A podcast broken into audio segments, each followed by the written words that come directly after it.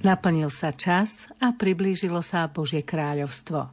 Kajajte sa a verte Evanieliu. O tom sa hovorí v Evanieliu tretej nedele cez rok.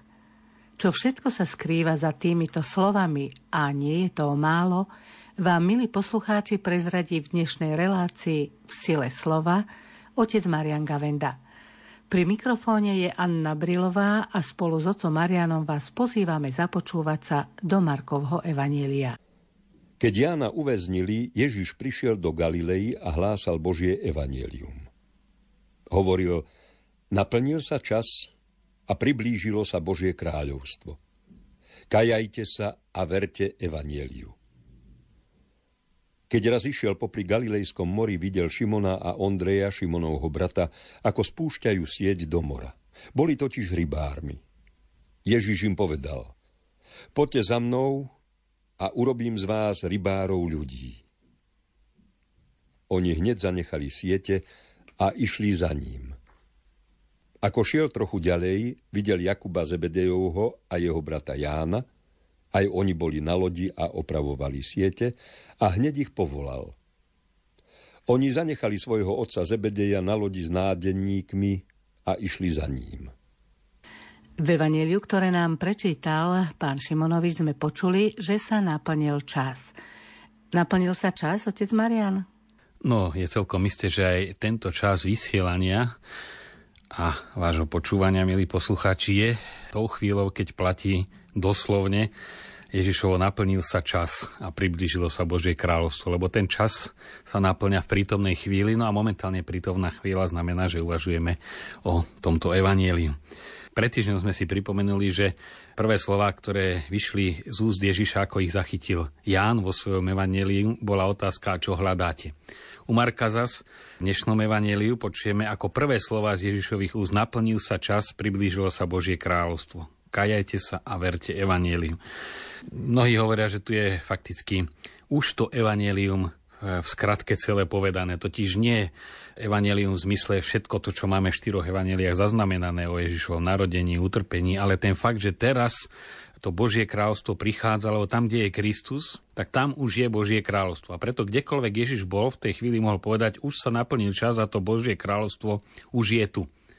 Len záleží, aby ste sa vy preň otvorili, lebo ono príde síce k vám, ale do vás nepríde samo. A preto v tomto zahustenom evaníliu, v tejto jedinej vete odznievajú dve informácie a dve výzvy. Na to je vlastne aj zároveň taká schéma, ako pristupovať k evaníliu. Naplnil sa čas, prvá informácia, priblížilo sa Božie kráľovstvo, strohé informácie a veľmi jasné výzvy. Kajajte sa a verte evaníliu. Povedali ste, že je to schéma, ako pristupovať k Evangeliu. Prečo je to schéma? Totiž všetky slova, všetko, čo Ježiš povedal, alebo čo evangelisti zaznamenali aj z úst iných ľudí, je výzva, na ktorú treba dať odpoveď. A to je vlastne kľúč, ako pristupovať k Svetému písmu. Spočiatku pán Ježiš pozbudzoval tých poslucháčov, ako vyvodiť dôsledky z toho, že sa naplnil čas a priblížilo Božie kráľovstvo, kajať sa a veriť evaníliu. A pri tomto by sme sa mohli aj dlhšie zastaviť. Zdá sa, že téma e, e, zahájenia Ježišovho verejného pôsobenia je veľmi podobná ako pred týždňom, ale predsa len Marek zase e, ho umiestňuje do iného kontextu. Vieme, že prišiel do Galilei po tom, čo sa Ježiš postil na púšti, stretol sa s prvými učeníkmi ešte na brehu Jordána pri Jánovi, medzi tým Jána uväznili a je tam taká zmienka, že nesený duchom, ducho viedol do Galilei ten duch svetý, ktorý zostúpil, keď Ježiš bol pokrstený, otvorili sa nebesia, toto vyliatie Božej lásky a tej záľuby, že jeho syn sa ide obetovať za svojich bratov, za ľudí, lebo každý človek je Boží syn, tak ako aj Ježiš Kristus. Samozrejme, iným spôsobom my sme stvorení, on je väčší, ale sme Božie deti a jeho vlastný syn si povedal, ja z lásky aj k otcovi, aj k mojim bratom skočím do tej priepasti, v ktorej sa ľudstvo ocitlo a pomôžem mu dostať sa z nej von. No a na toto nadvezuje potom tá správa, keď Jana uväznili. Má to význam aj praktický, nie je náhodou táto správa, nie je to len e, oznámenie času, že v tom čase, v tých dňoch, keď Jana uväznili, Ježiš prišiel do Galilei. Ale pre Ježiša to bol signál, že už umlčali toho, ktorý pripravoval jeho príchod a tým pádom už keď predchodca dohovoril, je čas, aby nastúpil ten, ktorého, ktorého Jan ohlasoval, teda Ježiš Kristus. On v tom videl Ježiš Boží podnec. No a hneď pri tomto fakte by som sa rád zastavil, lebo tak pomerne často aj mne to prichádzalo na mysel cez celé e, tohoročné Vianočné sviatky práve tento fakt, že tie veľké Božie plány, ktoré minimálne 2000 rokov sa už bezprostredne realizovali prípravou izraelského národa a všetkým, čo tento národ prežil a veľkí proroci, čo povedali, vlastne naplnil e, Cisár Augustus jednoducho potreboval zrátať, koľko má vojakov a aké má územia. Čiže mu vôbec neišlo ani o naplnenie Božích plánov, ani o nič iné. Mal úplne iné zámery. A predsa on stanovil, kedy sa Jozef s Máriou ocitnú v Betleheme. Ďalej, mali sme tam Herodesa, ktorý nielen, že mal iné záujmy, on mal jasný záujem Ježiša zabiť. A práve tým spôsobil, že z Egypta som si povolal syna celá tá symbolika predania Jozefa jeho bratmi do Egypta a potom zachránenie izraelského národa e, cez potomkov Jozefových, ktorí sa tam usídlili, sa mohlo naplniť práve vďaka Herodesovi. Čo z toho plyne pre nás? Z toho plyne veľmi dôležité poučenie aj v súčasnej našej situácii, že dejiny majú také akoby dve vrstvy. Je bezprostredná, ako aj začias Ježiša bola. Udalosti ríša veľká, Herodes zase vo vnútri, napätia, nepokoje, tam boli rebeli v izraelskom národe, povstania, potláčali ich, proste veľmi to vrelo, dá sa povedať. A Božie plány nad tým. A toto je veľmi dôležité si uvedomiť, že my nemusíme nejak ani byť prílišní pesimisti, ani prílišní lacní optimisti, keď chceme posudzovať to bezprostredné dianie. Áno, rôzne lobistické skupiny sledujú svoje záujmy, ekonómovia a banky tiež len ako zbohatnúť. Môžeme mať aj pomerne z toho skleslú náladu, korupcia a tak ďalej. To je fakt súčasného sveta, ale nad tým všetkým si Boh píše svoje dejiny. A to je veľmi dôležité. Spomínam to, pretože aj za posledné dni sme viackrát v rôznych diskusiách vlastne do tejto situácie sa dostali. No to je tá genialita Božia, že v konečnom dôsledku si všetkým poslúži na dobre. Tak ako uväznením Jána odštartovalo sa Ježišovo verejné pôsobenie, e, takisto aj tie mnohé prenasledovania církvy. E, som to tak trošku skratkovite aj na naše dejiny e, zhrnul, že fakticky to, že mnohí kňazi nežili tak, ako mali žiť, myslím na také 20. 30. roky minulého storočia mali sa dobre. Neraz dediny, kde ľudia zomierali od hladu a kňaz mal veľkú faru, mal kravy, mal dobytok, mal zabezpečenia, bol tam sám. A služobníctvo to vyprodukovalo komunistov, tých takých slovenských komunistov proletárskych, oni mali ďaleko od ideológie, to bol ten robotnícky vzdor, ktorý dokázali zase tí agitátori nasmerovať proti cirkvi.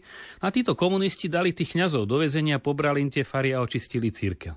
Že ono sa to, z tých božích zámeroch sa to celé prečistuje, my nevieme ako e, bezprostredne či už jednotlivý človek, alebo aj určitá strana, alebo ideológia môže mať dokonca vyslovene proticirkevné plány a stratégie proti Bohu byť postavená, v konečnom dôsledku musí slúžiť Bohu. Lebo Boh dopúšťa len to, čo v konečnom dôsledku poslúži ľuďom a jeho církvi. Takže to je prvá Vidíme, že z tej krátkej, krátkej vetičky sa dá vybrať dosť silné pozbudenie, vidieť realisticky súčasnú situáciu a pritom zostať aj optimista, ale teologický optimista. A teologický optimista je ten, ktorý z toho Božieho pohľadu sa snaží e, pozerať na situáciu a veriť, že Boh to na dobre obráti. Asi si ani neuvedomujeme, že nakoniec všetko je pod Božou kontrolou. Posuňme sa teraz trošku ďalej. Počuli sme, že Ježiš povedal, naplnil sa čas, Načetli sme to už v úvode, že ide o prežívanie prítomnosti. Ale vieme ju prežívať? Táto téma e, má momentálne dve stránky. E, jednou je pravda, ktorá sa zdôrazňuje, že e, jediné, čo je ozaj v našich rukách, je prítomnosť. A to je pravda, lebo minulosť už je za nami, budúcnosť ešte nemáme v rukách. A kto len sníva, čo príde, alebo len spomína, čo bolo, tak uniká mu prítomnosť. V tomto zmysle je to pravda. Na druhej strane ale je hlboká pravda, že e, dobre prežiť prítomnosť môže len ten, kto je zakorenený v minulosti. A len prítomnosť, ktorá má zameranie do budúcnosti, je zmysluplná. Inak je to len také ozaj e, žitie bezprostredné, skôr živočíšne, že žijem, aby som momentálne žil, ale len prítomnosť, ktorá má svoje naplnenie budúcnosti, je zmysluplná som počul taký obraz, ako rozlíšiť to cyklické vnímanie času, ktorý nás stále naháňa ten chronos, ktorý požiera svoje deti a biblické chápanie, že to je ako schody. Keď si zoberieme také dlhé schodište, tie schody sú absolútne rovnaké. Ale prvý schod, kto kráča po nich, je iný než posledný. Alebo prvých 5 než posledných 5. Proste kroky robí rovnaké, ale to vedomie blížim sa k cieľu, mení tie kroky, alebo zas už nastupujem na tú cestu, už začínam stúpať. Môžeme to zobrať aj na túre, kde každý krok je rovnaký, ale začiatok má inú atmosféru, pokračovanie a približovanie sa k cieľu. Na toto je veľmi dôležité, že človek a my musíme sa snažiť byť zakorenení v minulosti. Aj v biblickej minulosti. To držalo Židov celé starozákonné, ale aj súčasné dejiny, že boli zakorenení v svojej minulosti, vedeli, na koho nadvezujú a preto je naša identita e, národno-kresťanská v tom zmysle, že ozaj naše dejiny, nemyslím tu na nejaké nacionalizmy, ale e, vôbec tie osudy e, kultúry a evanielia, ktoré naši predkovia prežívali. A za to sa nielen, že nemáme hanbiť, bez toho sa nedá žiť prítomnosť, lebo to je, kto si neguje minulosť, tak si pili konár aj nad prítomnosťou. No a potom tá zmysluplnosť, že e, všetko, čo robíme, od toho bude závisieť väčnosť. Nielen, že má nejaký zmysel, že pre niečo to robím, ale že od súčasných postojov ja už rozhodujem, aká bude väčnosť. Či dal som tej vody napiť tomu, kto bol smedný teraz, e, raz sa bude podľa toho rozhodovať. Na to dáva veľkú váhu prítomnej chvíli. Je tu ale druhá stránka mince. Vidíme to dnes na mnohých mladých, že žijú len pre prítomnosť. Je im ľahostajná budúcnosť a minulosť ich nezaujíma, možno až nezodpovedne, ale na to asi nemyslíte. Je to celkom iné než také žitie pre prítomnosť, o ktorej my tu hovoríme. A to je dôsledok tej tzv. mediálnej alebo vizuálnej kultúry, totiž keď človek premýšľa, tak tam nutne je spojená minulosť a prítomnosť a budúcnosť našej mysli. Ale keď sa pozerá, pozerať očami sa dá len na prítomnosť. Ja nemôžem očami pozerať na minulosť ani na budúcnosť. To už je otázka fantázie, vnútra, myšlienok, uvažovania alebo citov, ktoré sa v srdci prebudzajú, e, treba v podobe spomienky na niečo pekné alebo na niečo zlé, alebo túžob, lebo túžba je hybná sila dopredu a nie do prítomnosti. Hýbe prítomnosť smerom niekde, to je sila túžby. No a e, mladá generácia, ktorá vyrastá na prevažne pozeraní, či už dobrých alebo zlých filmov alebo programov, ale len pozerá, tak žije prítomnosť, ale nezakorenenú. A z toho vyplýva, že je neschopná rozhodovať sa. To vidíme, mladí nevedia, či sa chcú zobrať, lebo nechcú. Žijú 5 rokov, žijú 10 rokov mnohí a ešte stále nevedia, či sa chcú zobrať. Je to aj problém povolaní, že mnohí mladí aj cítia, že tomu kňastvu ich Boh volá, ale ešte stále čakajú, že im to nejaký aniel z neba príde napísať alebo do rehole, alebo aj životné povolanie, čo robiť, taká nerozhodnosť brať dlhodobé záväzky, ako to e, odborníci konštatujú. No ale je to dané tým, že sa žije len to, na čo sa pozerám. Jediné to je isté, na čo sa pozerám. Aké je východisko z tejto situácie? Východisko z tejto krízy súčasnej generácie je práve duchovný život, lebo duchovný život už svojou povahou je niečo, na čo sa nedá pozerať. Boží život, vôbec prežívanie, e, či už alebo čítanie Biblie, počúvanie Božieho hlasu za to Bibliu, to je všetko ponad a ďaleko vyššie a hĺbšie ponad to, čo vidia oči. A tým pádom to človeka chráni pred tým, aby nežil len tú takú lacnú prítomnosť, ktorá je vegetovaním, ale ničím iným.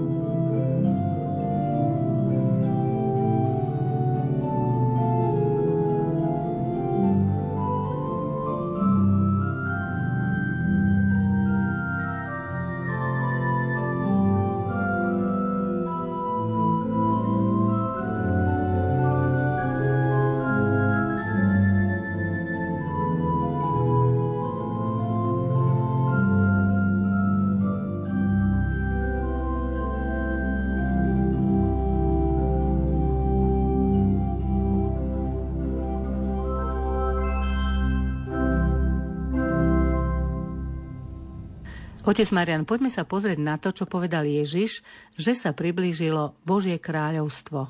Ježiš hovorí, že sa priblížilo.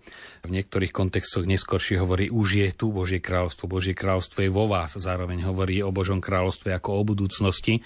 Sú to eh, aj rôzne aspekty tej istej veľkej skutočnosti, ktorou je Božie kráľovstvo, ale v tomto kontexte, keď začal hlásať Božie kráľovstvo, znamená, že už to, že Ježiš prišiel a kázal už tam bolo to Božie kráľovstvo, lebo on nielen hovoril o niečom, ale už to hovorenie toho väčšného Božieho slova, že on hovoril, už to znamená, že to kráľovstvo bol nie, že by len ho oznamoval, ale už tým, že bol tam, vyzýval ľudí k zmene, prijatiu radosnej zvesti, tak už tam bolo to Božie kráľovstvo. No ale samozrejme, tak ako mnohé iné aj bežné skutočnosti, jedna vec je, že je tu a druhá vec je, či je aj pre mňa veľa vecí máme aj v našom prostredí a roky chodíme okolo nich, ani nevieme, až keď sa otvoríme, zistíme, že veď to tu bolo a ja som o tom nevedel. Alebo som vedel, ale nič mi to nehovorilo aj, aj ľudí takto neraz celé, celé 10 ročia poznáme, myslíme si, že ich poznáme a zrazu až zbadáme, oni už tu boli. Takže v tomto zmysle to kráľovstvo aj tu je, už je tu, je tu Ježiš Kristus. Od tej chvíle, ako začal kázať Evangelium, bol tam, kde prichádzal, ale nakoľko ho prijali, to záviselo od jeho poslucháčov. No a tu stojí za to znova si aj pripomenúť, že to, čo my voláme Evanielia, teda štyri knihy, Marek, Matúš, Lukáš, Jan a to, čo je v nich napísané, čo máme v knižke Evanelii, je jedna vec, ale to Evangelium bol spôsob, akým Ježiš chodil po tejto zemi to, čo je v tých štyroch knižkách napísané, vlastne vznikalo tým, že Ježiš išiel, chodil po Galilei alebo po Judei alebo cez Samáriu prechádzal a reagoval na to, čo sa dialo okolo. Tak vznikali evanielie. To nie je nejaká náuka božská, ktorú on prišiel odprednášať, ale obsah toho evanielia vznikal Ježišovou prítomnosťou uprostred udalostí ľudského života. A preto aj to evanelium stále je aktuálne, lebo znova, aj keď ho čítame už to, čo zapísali títo štyria evangelisti, je to zase Ježišova prítomnosť uprostred udalosti ľudského života, ale nepotrebné do tých jednotlivých osôb a situácií dosadiť tie naše. A tým pánom to hlásanie evanelia pokračuje v nás a uprostred nás. Ako ste povedali, a tiež je napísané, že sa Božie kráľovstvo približuje. Ale na druhej strane vnímame a vidíme, ako by sa v dnešnej dobe Boh zo života ľudí vytrácal. Božie kráľovstvo to je ponuka a odpoveď človeka dohromady. A v tej miere, v akej človek, jednotlivec alebo e, ľudia na danom území príjmajú túto ponuku, natoľko to Božie kráľovstvo tam je. Ale ako sme hovorili, nie je to náuka, ale vzťah. To, čo Ježiš znamená pre tých učeníkov a nie iba, čo im hovorí, tak aj vzdialovanie sa od Ježiša, od toho osobného vzťahu k nemu, znamená aj vytrácanie sa tej prítomnosti Božieho kráľovstva medzi ľuďmi. A my vidíme, že aj na Slovensku, ktoré je stáročia kresťanské, a myslím si, že bolo poctivo kresťanské, alebo aj Európy, ktorá bola kresťanská, to vzdialenie sa od Krista znamená naozaj, že to Božie kráľovstvo neznamená, že tu nie je v každom chráme je Kristus prítomný. V tomto zmysle on je tu stále. Ale tá otvorenosť pre jeho prijatie sa predsa len zmenšuje. No a my vidíme, že nastáva e, nie Božie kráľovstvo, kráľovstvo svetla, ale kráľovstvo temna. A o tom netreba hovoriť teologicky, stačí si pustiť televízne noviny.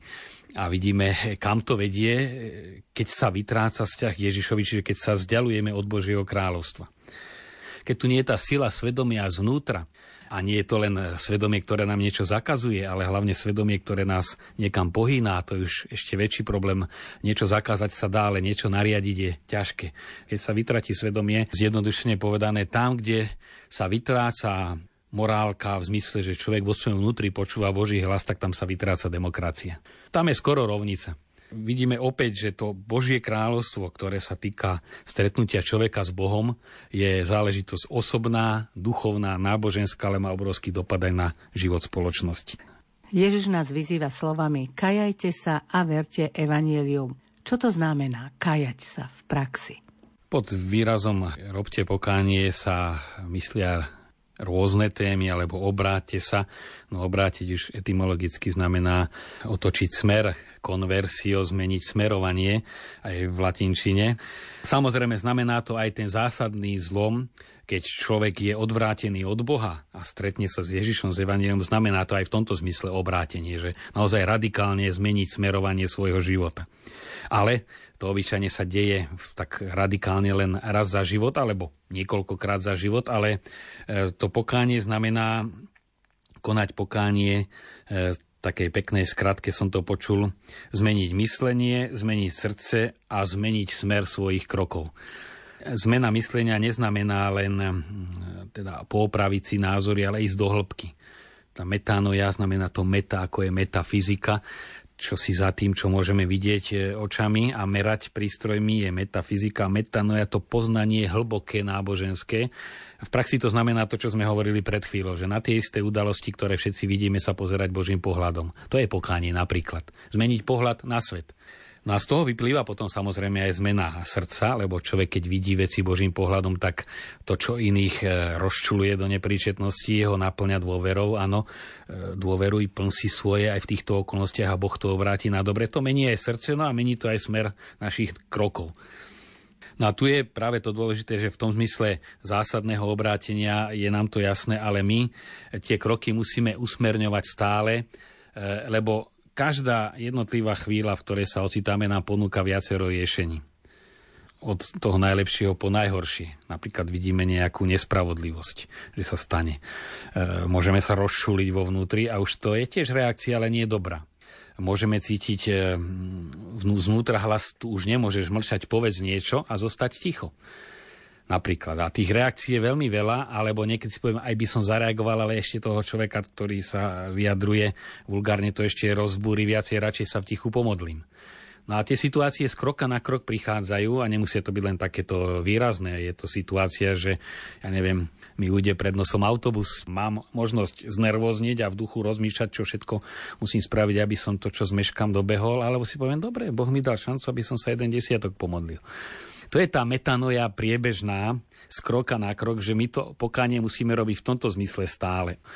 Stále znova z tej ponuky, ktorú nám život prináša, z jednej chvíle na druhú hľadať ten Boží zámer, ktorý tam je a pre ten sa rozhodovať. To je to neustále udržiavanie si srdca od toho, čo sa ho snaží ovplyvniť a vykolajiť rôznymi smermi a usmerňovanie krokov. Každý jednotlivý krok, aj keď sa rozhodneme pre určitú cestu, ako celok, my sa musíme ešte rozhodovať aj pre jednotlivé kroky, či k tomu cieľu smerujú, alebo nakoľko a nakoľko nesmerujú. Je tu ešte jedna požiadavka. Verte v Evangelium. Ono, hlavne to kráčanie z kroka na krok, rozhodovanie, to je fakticky aj veriť Evangeliu. Totiž veriť neznamená, ako sme už veľakrát hovorili, iba súhlasiť s náukou, ale je uveriť niekomu, nie len veriť čo, ale uveriť niekomu. A keď sme hovorili, že Božie kráľovstvo alebo evanelium to je Ježiš Kristus prítomný uprostred udalostí, aj uveriť evanieliu neznamená uveriť, že v tých štyroch knižkách evanielii je napísaná pravda, ale znamená uvedomiť si, Ježiš Kristus je teraz aj cez tieto evanielia, cez tie udalosti tu a ja jemu, jeho osobe uverím, teda tomu, čo on vám hovorí, či už cez svedomie, alebo aj cez samotné evanielie. Čiže uveriť evanieliu znamená uveriť, že cez ten text evanielii k nám hovorí Ježiš, ku mne hovorí a k čomu si ma vyzýva. No a preto aj to e, veriť e, neznamená súhlasiť, ale, ako si to pekne povedal, takú definíciu viera je osobný a priateľský vzťah. Ja ťažko verím niekomu, koho nepoznám, môžem uveriť tomu, kto má skúsenosť, ale už do niečoho vložiť svoj život a pre niekoho a pre niečo to musí byť na základe vzťahu priateľského. A preto aj viera nie je len nejaké suché alebo také zaťaté musím, verím, ale je to otázka srdca, vnútorného vzťahu. Druhá časť Evanília hovorí o povolaní učeníkov.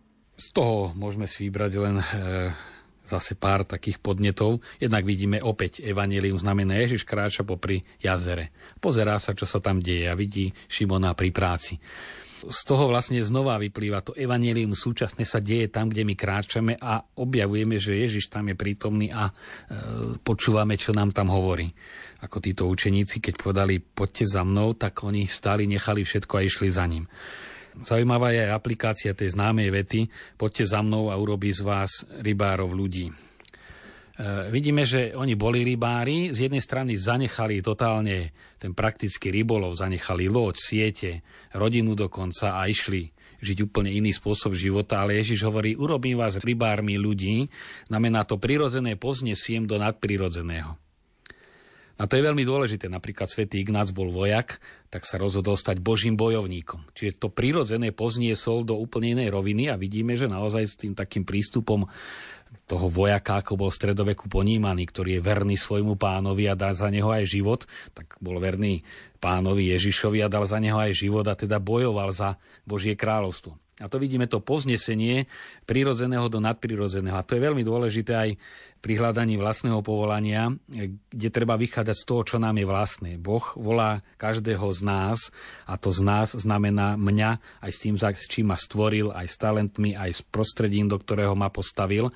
A to povolanie znamená toto všetko si uvedomiť a povznášať to do nadprirodzenej roviny čo nevždy musí znamenať ako pre Šimona, Ondreja, Jakuba, Jána nechať tie siete, neraz znamená práve pri tých sieťach zostať.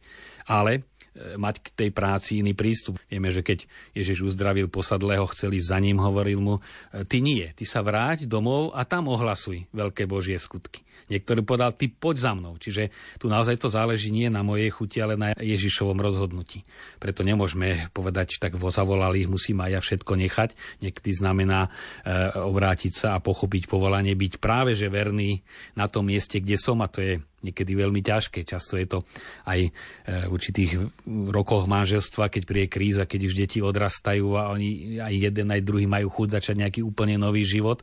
Tam je tá výzva, nie, toto je tvoja cesta, zostane verný. To znamená obrátenie. Nie vždy to znamená zanechanie. Máme tu ešte jednu zaujímavú vec. V tých časoch si žiaci vyberali učiteľa a tu vidíme, že je to naopak. Ježiš si vyberá učeníkov. Chce sa týmto Ježišovým prístupom povedať, že e, povolanie nezávisí prvotne od nás, ale závisí od Boha. Ono už vklada do nás tým, že nás stvoril, Boh nás volá. No a práve preto v dnešnej dobe tak ťažko ľudia, aj veriaci, rozpoznávajú Božie povolanie, lebo súčasná mentalita je taká, že ja ja hľadám, ja rozmýšľam, ja sa rozhodujem, mne sa zdá, že toto by bolo lepšie, alebo rodičia, ja myslím, že toto by mohol byť môj syn, už sa v ňom vidia, alebo naša dcéra. A to ja je tam stredobodom, nie čo asi Boh e, čaká od nášho dieťaťa. A to pýtanie sa, čo asi Boh chce a k tomu mu pomôžeme ho vychovať. Nie, my si ho vychováme k niečomu, ale my ho Bohu pomôžeme vychovať a takého, akého ho chce mať Boh. Takže tu je znova dôležitá tá metanoja, tá zmena prístupu z toho individualistického, subjektivistického ponímania, ktoré až by sme žasli, ako preniklo aj do hodnotenia kresťanov. To mne sa zdá a ja si myslím, že o to Boh odo mňa nechce a priori určujeme Bohu, alebo Pane Bože, to asi nie, to snáď odo mňa nechceš. Už také podsúvanie, čo Pán Boh by mal chceť, alebo čo by nemal chcieť. Bože, Ty určite to chceš. A ešte to vložíme aj do modlitby, ale sme tým prešpikovaní. No a metanoja v tomto zmysle znamená zmeniť postoj, pýtať sa, čo Ty chceš čo ty ukazuješ ako moju cestu. To ísť za Ježišom znamená, že on má iniciatívu a učeník ide za svojim majstrom a nie pred ním. Relácia v sile slova sa končí. Zo slov oca Mariana Gavendu nám vyplýva, že by sme sa viac mali pýtať, čo Boh od nás chce a menej sa zaoberať tým, čo chceme my. Úloha pre nás neľahká, ale dosiahnutelná. Za všetkých tvorcov relácie v sile slova vám požehnaný týždeň želá Anna Brilová. thank you